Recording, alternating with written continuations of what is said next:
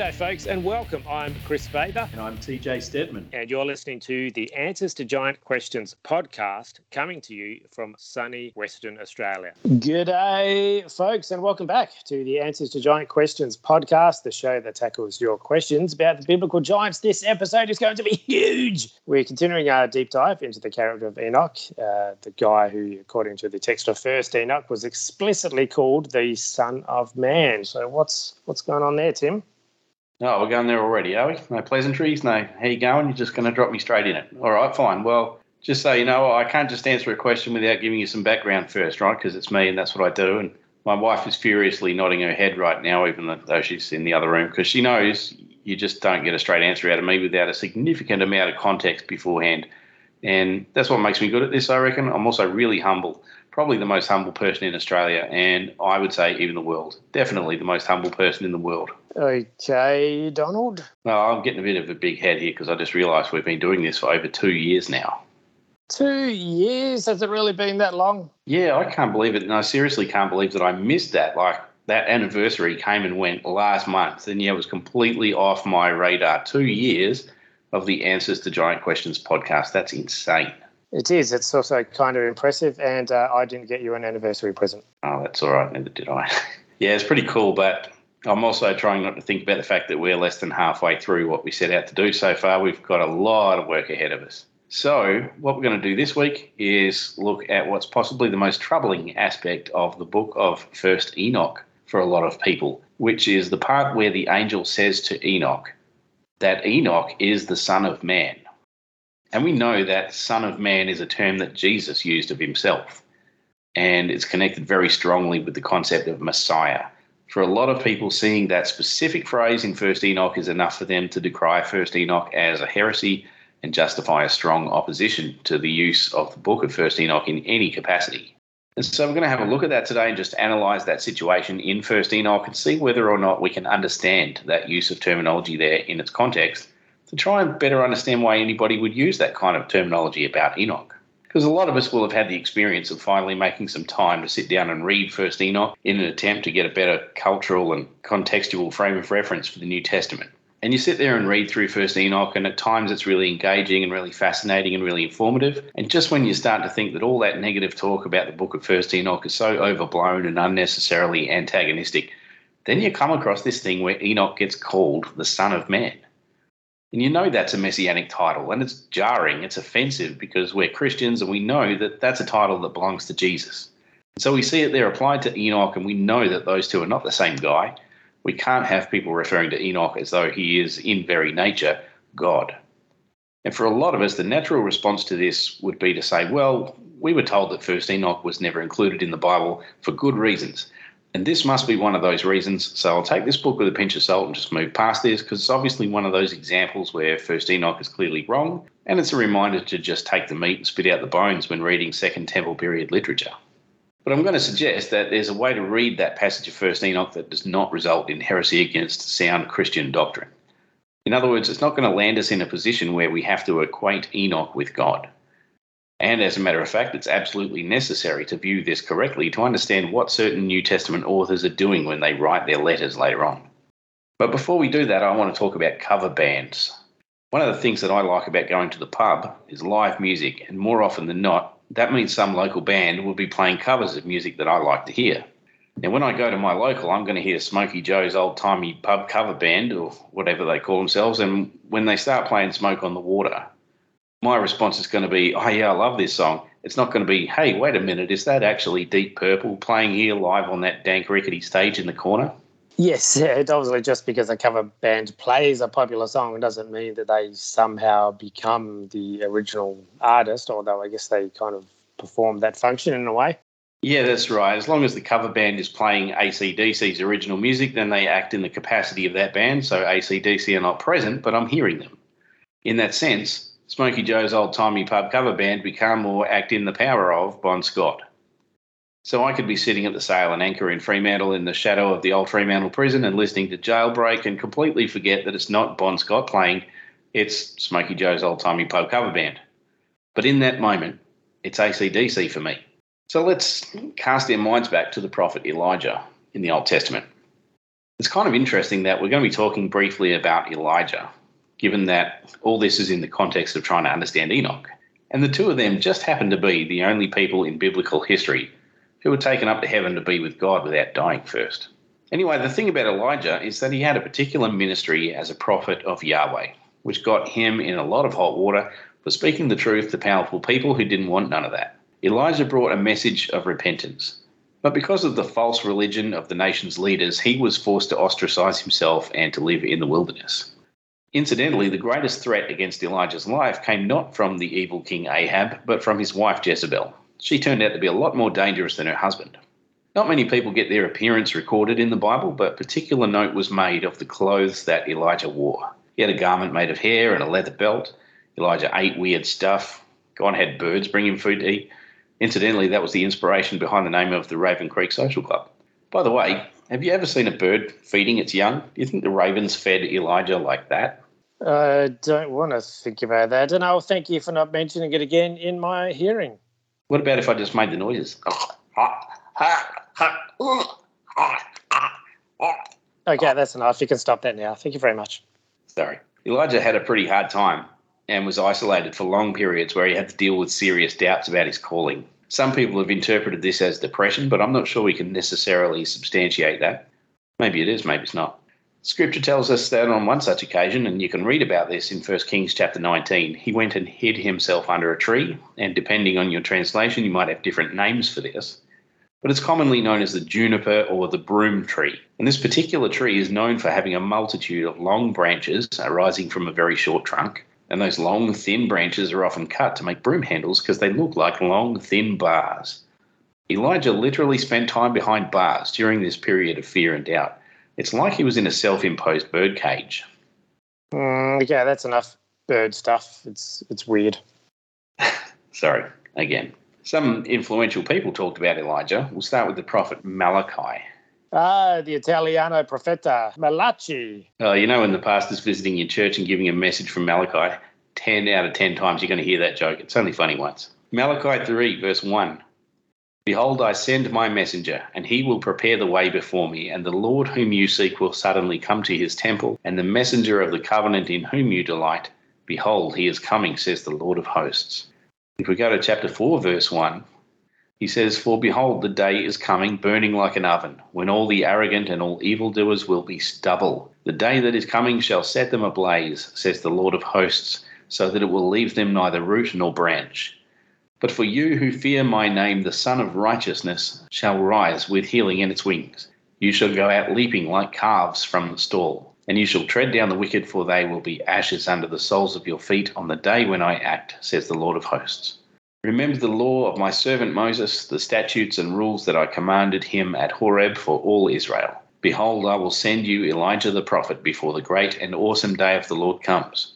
And he will turn the hearts of the fathers to their children and the hearts of the children to their fathers, lest I come and strike the land with a decree of utter destruction.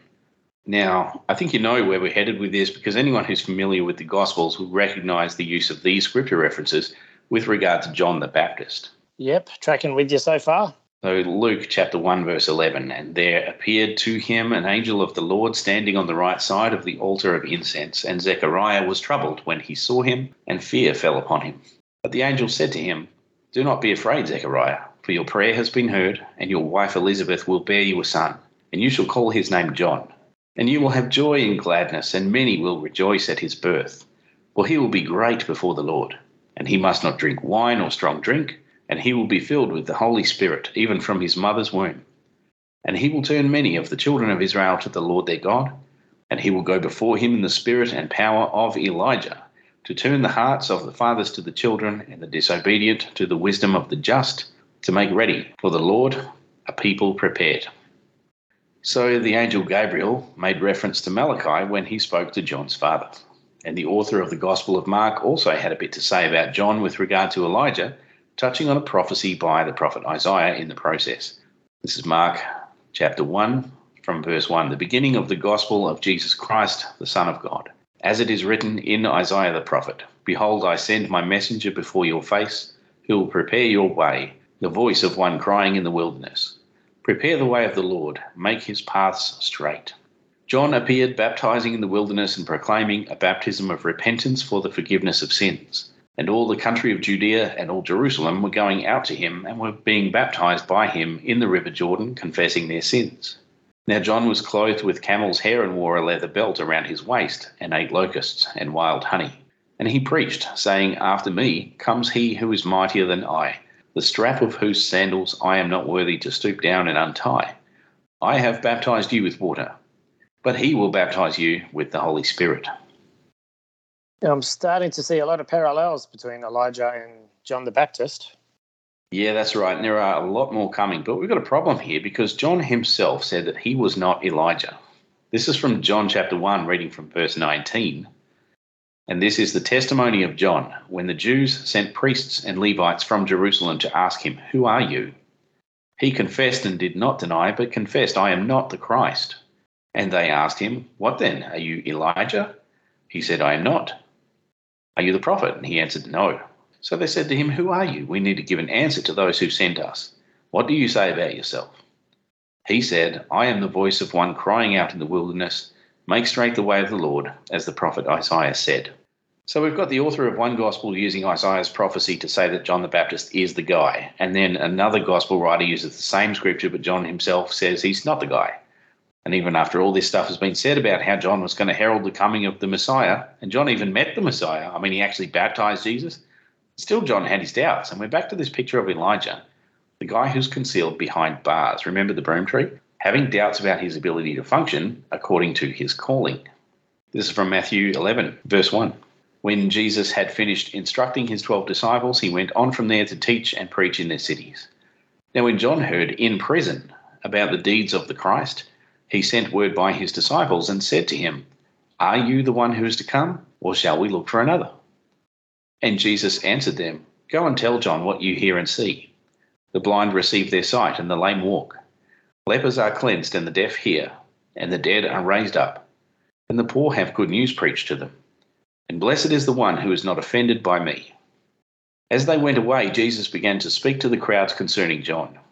"What did you go out into the wilderness to see? A reed shaken by the wind? What then did you go out to see? A man dressed in soft clothing? Behold, those who wear soft clothing are in kings' houses. What then did you go out to see? A prophet? Yes, I tell you, and more than a prophet. This is he of whom it is written, 'Behold, I send my messenger before your face who will prepare your way before you.' Truly I say to you, among those born of women, there has arisen no one greater than John the Baptist. Yet the one who is least in the kingdom of heaven is greater than he. For from the days of John the Baptist until now, the kingdom of heaven has suffered violence, and the violent take it by force." That's a terrible translation. It should read it as, "Come against it with violence." For all the prophets and the law prophesied until John, and if you are willing to accept it, or in a certain manner of interpretation, he is Elijah who is to come. He who has ears to hear, let him hear. But to what shall I compare this generation? It is like children sitting in the marketplaces and calling to their playmates, 'We played the flute for you and you didn't dance. We sang a dirge and you didn't mourn.' For John came neither eating nor drinking, and they say, 'He has a demon.' The Son of Man came eating and drinking, and they say, 'Look at him, a glutton and a drunkard, a friend of tax collectors and sinners.' Yet wisdom is justified by her deeds." That's a nice little reference at the end of that passage, back to the words of the Archangel Gabriel when he spoke to Elizabeth. Incidentally, in Luke's retelling of this event, he includes the following. This is Luke 7:29 to 30. "When all the people heard this, and the tax collectors too, they declared God just, having been baptized with the baptism of John. But the Pharisees and the lawyers rejected the purpose of God for themselves, not having been baptized by him." So that's a nice little reference to the fruit of repentance, justifying or serving as a witness to wisdom. And of course, wisdom is a reference to God in the second person of the Godhead, who we know as the Son of God, Jesus Christ. And you'll be familiar with that from Proverbs chapter 8, where wisdom is described as having a role in creation. That's so cool. Where do you find all this stuff? Lots of reading and listening to people who are smarter than me. Not going to lie. Anyway, the parable that we were just reading about the children in the marketplace is effectively Jesus having a dig at the religious leaders of his day, who are basically just being disruptive and annoying kids hanging out at the shopping centre antagonising people instead of doing something useful. They ostracised John for preaching doom and gloom. They had a crack at Jesus for associating with the wrong people. But their real thrust was that they wanted Jesus and John to play by their rules and get with the program of religious hypocrisy and corruption that was making them popular and wealthy. You're supposed to sing the song and dance to their tune, but those guys weren't even legitimate authorities. So why would you do that? John, just like Elijah and Jesus for that matter, was unable to coexist with the corruption and the depravity and the false worship that existed in Jerusalem. This is why he was out in the wilderness. Anyway, let's continue. This time we're going to read about the transfiguration of Jesus from Mark chapter 9, verse 1. And he said to them, "Truly I say to you, there are some standing here who will not taste death till they see the kingdom of God after it has come with power." And after 6 days, Jesus took with him Peter and James and John and led them up a high mountain by themselves. And he was transfigured before them. And his clothes became radiant, intensely white, as no one on earth could bleach them. And there appeared to them Elijah with Moses, and they were talking with Jesus. And Peter said to Jesus, "Rabbi, it is good that we're here. Let us make 3 tents, one for you, and one for Moses, and one for Elijah." For he didn't know what to say, for they were terrified. And a cloud overshadowed them. And a voice came out of the cloud, "This is my beloved son, listen to him." And suddenly looking around, they no longer saw anyone with them but Jesus only. And as they were coming down the mountain, he charged them to tell no one what they'd seen until the Son of Man had risen from the dead. So they kept this matter to themselves, questioning what this rising from the dead might mean. And they asked him, "Why do the scribes say that first Elijah must come?" And he said to them, "Elijah does come first to restore all things. And how is it written of the Son of Man, that he should suffer many things and be treated with contempt? But I tell you that Elijah has come, and they did to him whatever they pleased, as it is written of him." This last part is made much easier to understand in Matthew 17. And the disciples asked him, "Then why did the scribes say that first Elijah must come?" He answered, "Elijah does come, and he will restore all things. But I tell you that Elijah has already come, and they did not recognize him, but did to him whatever they pleased. So also the Son of Man will certainly suffer at their hands." Then the disciples understood that he was speaking to them of John the Baptist. So what's going on here? You talked about cover bands before. Are you saying John the Baptist was basically just playing covers of the prophet Elijah? Well, I wouldn't put it in those terms, but yeah. John dressed like Elijah, ate like Elijah, ministered as a prophet like Elijah, preached repentance like Elijah, spent time in the wilderness like Elijah, got persecuted like Elijah, had his doubts about his ministry like Elijah, spent time behind bars like Elijah. Didn't see that one coming, did you? And ultimately got in trouble with a powerful woman like Elijah. That's awesome. But what's that bit about restoring all things and turning the hearts of the children to their fathers?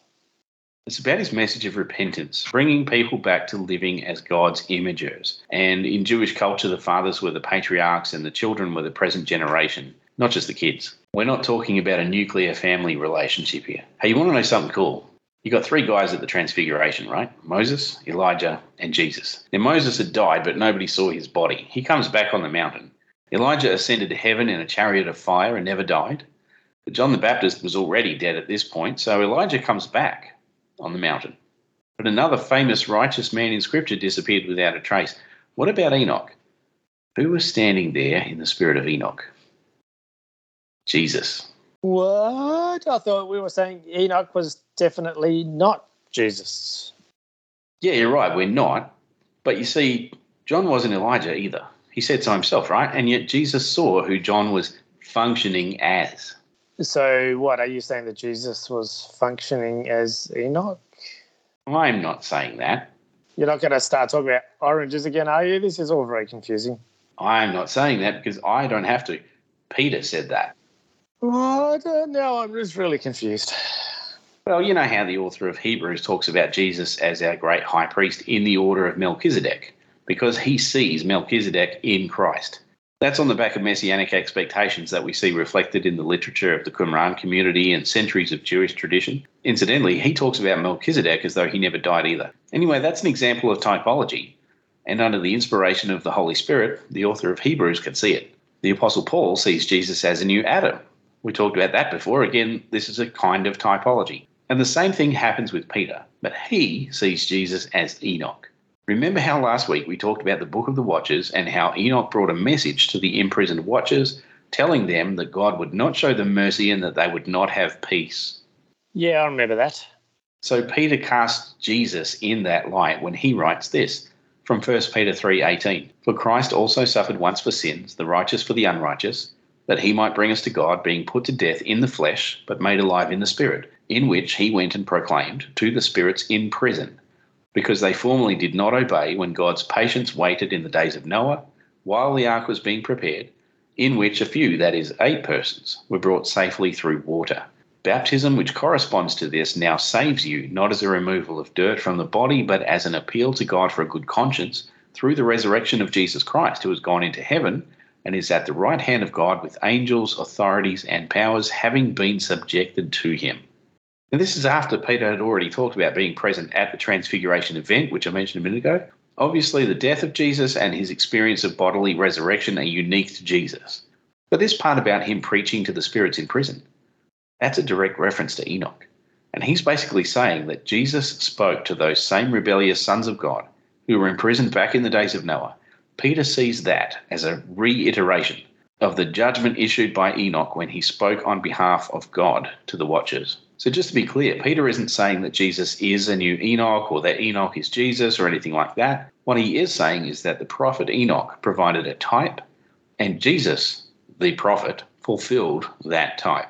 So Jesus, by doing what Enoch has done before, effectively functions as Enoch.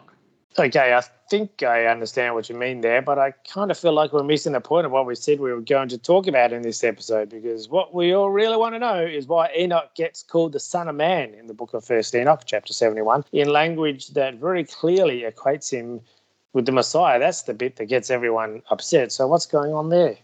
So we have some translation issues that we need to talk about first, because there's going to be a lot of people reading First Enoch in the Charles translation and thinking, well, I don't see that in the text, so why are we even talking about this? So let's have a look at the Charles translation. This is First Enoch chapter 71 from verse 12, and this is written in the first person from the perspective of Enoch himself. And these blessings which went forth out of my mouth were well-pleasing before that head of days. And that head of days came with Michael and Gabriel, Raphael and Fanuel, thousands and 10,000s of angels without number. Then there's a little parenthesis here, and it says, lost passage, wherein the Son of Man was described as accompanying the head of days. And Enoch asked one of the angels concerning the Son of Man as to who he was. And then it picks up in verse 14. And he, that is the angel, came to me and greeted me with his voice and said unto me, this is the Son of Man who was born unto righteousness, and righteousness abides over him. And the righteousness of the head of days forsakes him not. And he said unto me, he proclaims unto thee peace in the name of the world to come. For from hence hath proceeded peace since the creation of the world. And so shall it be unto thee forever and forever and ever. And all shall walk in his ways, since righteousness never forsaketh him. With him will be their dwelling places, and with him their heritage. And they shall not be separated from him forever and ever and ever.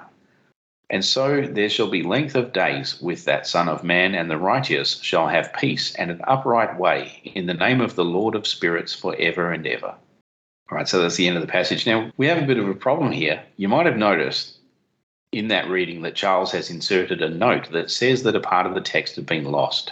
The problem with that is that we have lots of other manuscripts of First Enoch, and they do not feature any gap in that place that would suggest missing text. Not only that, but all the places where the Son of Man is referred to as he or him or his, in all those pronouns there, they're actually in the original text, second-person pronouns like you and your. Let's read it again, this time from the Shod translation. So this is the same passage. And these blessings, which proceeded from my mouth, were well-pleasing before that head of days. And that head of days came with Michael and Gabriel, Raphael and Fanuel, and with thousands, and with 10,000 times 1,000 angels without number. And that angel came to me and greeted me with his voice and said to me, thou art a Son of Man who was born to justice, and justice dwells over thee, and the justice of the head of days will not depart from thee. And he said to me, he calls peace unto thee in the name of the world which is to come, for thence peace proceeds since the creation of the world, and thus it will be to thee, to eternity, and from eternity to eternity. And all who will continue to walk in thy path, thou whom justice does not leave in eternity, their dwelling places will be with thee, and they will not be separated from thee in eternity and from eternity to eternity. And so long life will be with that Son of Man, and peace will be to the just, and his right path to the just, in the name of the Lord of Spirits, to all eternity. So this translation is a bit closer to the original text, but still the translator has opted for "Thou art a Son of Man" here. And we won't read the whole thing again, but here's the central part of that text once more, and this time from the Hermeneia translation. "And the head of days came with Michael and Raphael and Gabriel and Fanuel and thousands and tens of thousands of angels without number. And he came to me and greeted me with his voice and said to me, 'You are that Son of Man who was born for righteousness, and righteousness dwells on you, and the righteousness of the head of days will not forsake you.'" So what's going on with these different translations? Honestly, I think I was a bit more comfortable with the first one you read, because they didn't talk about Enoch the way that we talk about Jesus. Yeah, that's the real issue here. The problem is that we hear something and then we go, "Oh, I don't like that because it makes me feel uncomfortable. It makes me feel like this is upsetting my theology here, so it must be wrong." And basically, Charles has come along and made the assumption that there must be some missing text which would clarify the distinction, and then he's gone and deliberately changed all the pronouns so that the plain reading of the text suited his Christian theology, because from his perspective, you can't have Enoch being talked about explicitly in messianic terms in light of our understanding of who Jesus is. And we had a similar issue with the second translation that I read, the Shod translation, which, despite sticking closer to the original text, still avoided a definite identification between Enoch and the Son of Man. The translator has deliberately avoided using the definite article. He says, "a Son of Man," so he's walking a fine line there and allowing readers to decide whether or not they want to see Enoch as a messianic figure. And that's a wise choice to make for the sake of keeping people happy and remaining largely faithful to the text. And then we come to that last one that I read from the Hermeneia translation, which doesn't make any attempt to accommodate certain theological views here and just translates the text. All right, but how are we supposed to understand that? Okay, well, let's just talk about something really basic to get started. Firstly, we know that it's Jesus himself who applies that title, Son of Man, to himself. We saw that earlier in Matthew and in Mark. Now, I've heard all kinds of people say things like, "Oh, you know, that's just Jesus taking some special kind of delight in his humanity. Must have been such a great novelty to be like one of his creations." And maybe that's true, but that's a long way from capturing the significance of this particular phrase, because it turns up elsewhere in the Bible. Early in Scripture, we see the phrase Son of Man used to describe an ordinary human being, just a generic phrase that describes any ordinary person. But then we start to see it used in the prophets, and especially in the book of Ezekiel, where Ezekiel himself is referred to as Son of Man. It's quite clear that if someone is called a Son of Man, they're expected to be human. Not only that, they're expected to be a prophet. Okay, well, I can see how that works. Well, what happens over time is we begin to see the development of the idea that the second person of the Trinity, who's frequently spoken of as having attributes like those of a human, will actually be revealed as a Son of Man. And as the expectation of a coming Messiah begins to formulate in the Jewish psyche, it becomes oriented around this figure of the Son of Man. And that's a very late development, because we don't get the specific reference that Jesus is talking about until we get to the book of Daniel, specifically Daniel 7. Again, I'm an early date guy for Daniel, but we're still at the earliest in the late part of the exile. Actually, the fact that First Enoch makes use of Daniel argues for an early date for Daniel, because First Enoch was written between the 3rd and 2nd centuries BC and relies on Daniel. Here's the text. This is from verse 13 of chapter 7. "I saw in the night visions, and behold, with the clouds of heaven there came one like a son of man. And he came to the Ancient of Days and was presented before him. And to him was given dominion and glory and a kingdom, that all peoples, nations, and languages should serve him. His dominion is an everlasting dominion, which shall not pass away, and his kingdom one that shall not be destroyed." There's lots of cool stuff in that passage, but one thing I noticed just now is that the Son of Man comes to the Ancient of Days, like he's not already there. Yeah, that's a great observation, Chris. One of the most notable things of this passage is probably hard to pick up initially, but the idea that the Son of Man comes to the Ancient of Days is significant, because he's not going away from the Ancient of Days and he's not already there. He's coming from somewhere else. Logically, that would be the domain of men. That would be the earth. Also, the concept of dominion over the nations that comes up in the Daniel 7 passage is a big part of the messianic expectation.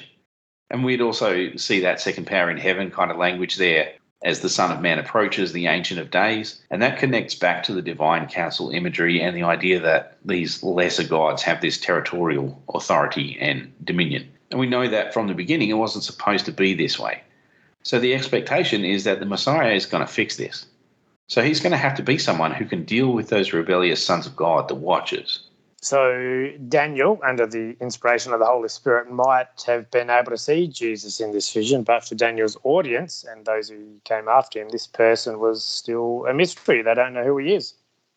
Yeah, and then along comes Enoch in the Book of the Watchers, written about this time or later, and we're talking early 2nd century BC at the absolute latest. And he can do this thing where he becomes a conduit of God's word to the Watchers. He can pass judgment on behalf of the Lord. And he does this as a human. He's real and he's embodied, and he can do these things because he can walk among Elohim, according to Genesis 5. Now, Enoch doesn't get spoken of in specifically godlike terms. He doesn't get called the cloud rider or anything like that, even though we're told that he gets taken to be where God is.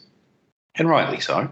But when Jesus calls himself the Son of Man in Matthew 24, and in his defense before Caiaphas in Matthew 26, he uses this language of coming on the clouds of heaven.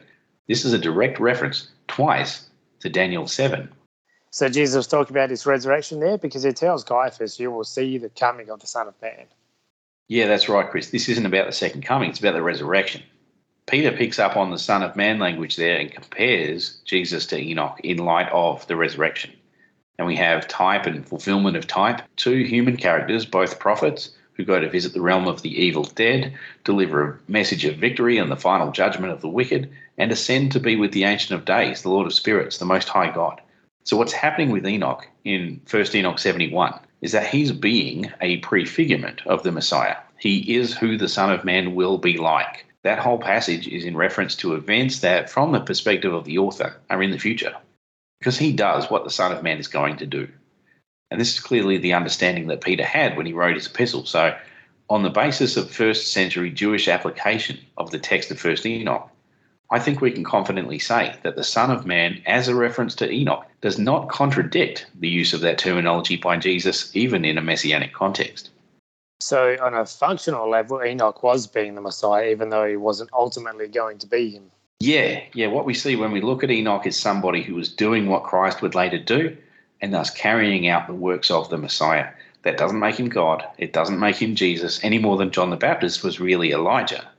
But from a functional perspective, he acts as that guy. He gets to be, from a certain perspective, a messianic figure. We've been talking about this since the start of this podcast. Doing is being, and that's the whole thrust of the identification of Enoch in the parables of Enoch. He provides a picture of who the Messiah will be. And in doing that, he sets up the people of God for the expectation of the Messiah, who was yet to come and who would ultimately find fulfillment in Jesus Christ. I should point out too that these prototypes and types and fulfillments of type are largely unintentional by the people involved. And I say that because I'm quite sure that John the Baptist didn't get himself thrown in jail so that he could be behind bars, just like Elijah hid in the broom tree.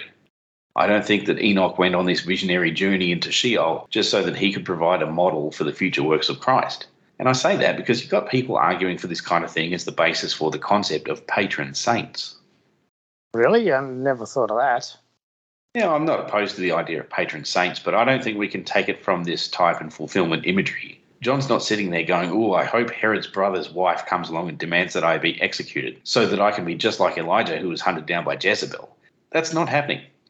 You might get me to agree as far as the message of repentance, the crazy dress sense, being out in the wilderness because of persecution, but you really can't push much further. Patron saints, as the name implies, actually comes from the Roman cultural concept of patronage, in which somebody who has done something good for you is considered worthy of your loyalty and imitation, in as far as you would devote your life to live in the way that they lived in honor of them and what they'd done for you. That's Roman culture. It's probably not what John the Baptist had in mind. And obviously Jesus isn't thinking to himself, well, I want Enoch to be my patron saint, so I'm going to do what he did. That'd be ridiculous. Yeah, you can't go there. We've got to remember that the Bible is literature and it's written by people familiar with literature.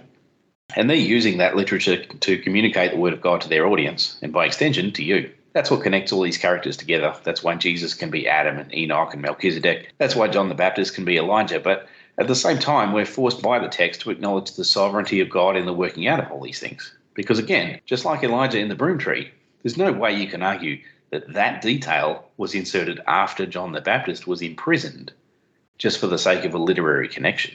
God is working with and through these things, and whether you consider First Enoch to be counted as inspired scripture or not, and I still maintain that it isn't, by the way, you can't deny that this text was used to guide people toward a knowledge of the Messiah in Jesus Christ.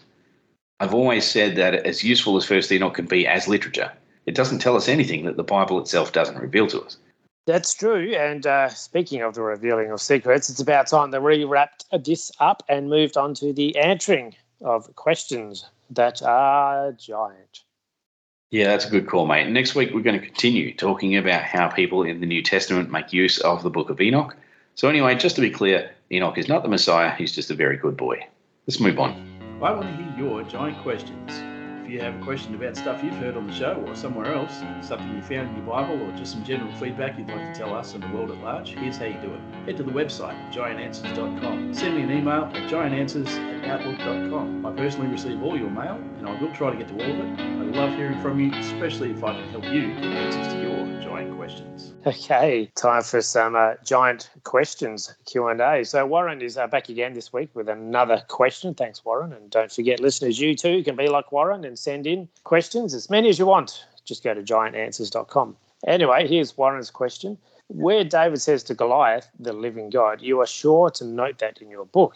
I've never thought this before, but now that I have a different worldview, why did David emphasize living God when all Elohim are gods and they're all alive, but Yahweh, of course, is the most powerful or one true God? So my question is, why did they say living God? Is it because the idols were dead? I assume that they knew that the spirits behind them were alive. Hope this makes sense. That's a good question, Warren. So it comes from the story of David and Goliath, which is 1 Samuel chapter 17, and in particular verse 36. David says, "Your servant has struck down both lions and bears, and this uncircumcised Philistine shall be like one of them, for he has defied the armies of the living God." Okay, so this is an interesting one because the construction in Hebrew is Chaim Elohim. You also get this in verse 26 of this chapter. Obviously, we recognize the word Elohim as a reference to God. And that other word, Chaim, is the one that is making this difficult. It derives from the root Chaya, to live, but it's got a plural form, which means that we're supposed to understand this as those who live, or the living, which means that this phrase isn't supposed to be read as the living God, but the God of the living. And as I've said before about the term Elohim, when you find it used with reference to the scriptural God, it is a superlative. He's not just God or a God. He is the God of gods, the one who is supreme over all spiritual beings. So when you see Chaim Elohim, you know that he is not just a God of some living things. He is the God of all living things. He's the God of life. He is the God who makes all things live. That's how I'm supposed to read this. So when David confronts Goliath in battle, knowing full well that the gods of Goliath were gods associated with death cults, he knows that when he stands in the name of the God of the living, he's not going to lose. The gods of the death cults are glorified by death, and it doesn't matter whose death it is. Our God is glorified in life, and in particular, the life of those who are faithful to him. So that's a fairly quick and simple answer to that question from Warren concerning the use of the phrase, the living God, in 1 Samuel 17. It'd be nice to just leave it there, but I wouldn't be doing my job if I didn't point out that there are other instances where the Hebrew wording behind the English translation is actually different. When we look at Joshua 3, verse 10, we also have in English, the living God. But in this case, the Hebrew is El Chayel, literally, God, living God. And this time, the subject of the verb is only God. So it's not the God of the living, it's the God who is living. More than that, we see here a polemic against the God of the Canaanites, who is also called El. Joshua is referring to the fact that in Canaanite mythology, the Most High God was inactive and simply sat back and let Baal run things. In this case, Joshua is talking about how God is going to drive out the giants, the Anakim, in their various tribes and clans from the Promised Land. So why do we have the living God used here? I'm going to suggest that in this case, we should think of living in terms of moving. You see this in Hebrew idiom all the time. Water that moves is called living water. Stones that move are called living stones. And a God who moves with his people and drives out their enemies before them is a living God. In this case, specifically, the living God. And there are other variations on this kind of language that you'll see as you go through Scripture. In each case, you're going to find particular language which will be relevant to the context. We could keep going, but it's about time we wrapped up this episode. So thanks again for the question, Warren. And to all our listeners out there, please keep your questions coming. Indeed. Well, that was short and sweet, which is just the way I like it. Let's do it all again next week. We certainly will. And when we come back next week, we'll be talking about the influence of the stories of Enoch on the New Testament. See you then. Thanks for listening. It's time to wrap up today's episode, but if you want more, don't forget to get yourself a copy of Answers to Giant Questions. We're asking readers to please leave a review of the book on Amazon or Goodreads to help it become more visible in search results. Even if you just give it stars, that'll help. But a full review is certainly really appreciated. Please also leave a review of this podcast wherever you found us so that new listeners can find us here on the show. This podcast comes out every week, but you want to make sure you never miss an episode. So if you haven't already subscribed, do that now, and you'll get notified when each new episode drops. That's all we have time for today. We'll catch you next time on the Answers to Giant Questions podcast. Thank you for listening to the Answers to Giant Questions podcast, a production of the Raven Creek Social Club. If you like what you heard today, please take a moment to rate or review the show. Music supplied under copyright by Grave Forsaken, graveforsaken.com. You can get the book Answers to Giant Questions by TJ Stedman on Amazon in paperback and Kindle format. Check out the other podcasts at ravencreeksc.com and go to giantanswers.com for more Answers to Giant Questions. Read the blog, catch us on the socials. Don't forget to subscribe and tell your friends about the show. Send us your giant questions and stay tuned to this podcast to get answers. We'll see you next time. Until then, stay safe and God bless. Is this the new abode? It is the new abode. It's a nice place. And the bedroom is like back that way, the toilet that way, and then the spare bedroom is behind the TV, which is pretty small. But that's where we're getting the virtual tour. And here we are. Chris Bather, urbanite, city dweller, man of means and leisure. Yes, I am all of those things, I guess. Well, it's good, yeah. It's good to be in the city. It's been a dream of mine for a long time. So, I'm just excited to kind of have people over and stuff as well, you know. Oh, it's good, mate. It is. How are you? Well, I am recovering from a cold that I've had all week, but I think I'm over the hill now. I'm also recovering from the cold. Yep. So it's been good, actually, because I've had a few days off, and that's given me lots of time to write. I actually got next week's episode already done. Oh, nice. Which is great, because the one after that's going to take me ages. It's going to really mess with my head, so right, okay. Extra time. Right. You just made a cake. You can't work after you've made a cake. Yes, and obviously just because they cover blend. So what's going on here? Yeah. Sorry, I lost my place. Yes. All right, I will ready myself, gird my loins and other parts of me that require girding. Yes, gird all of the things. No, well, I mean, if you haven't heard of Malachi, where have you been?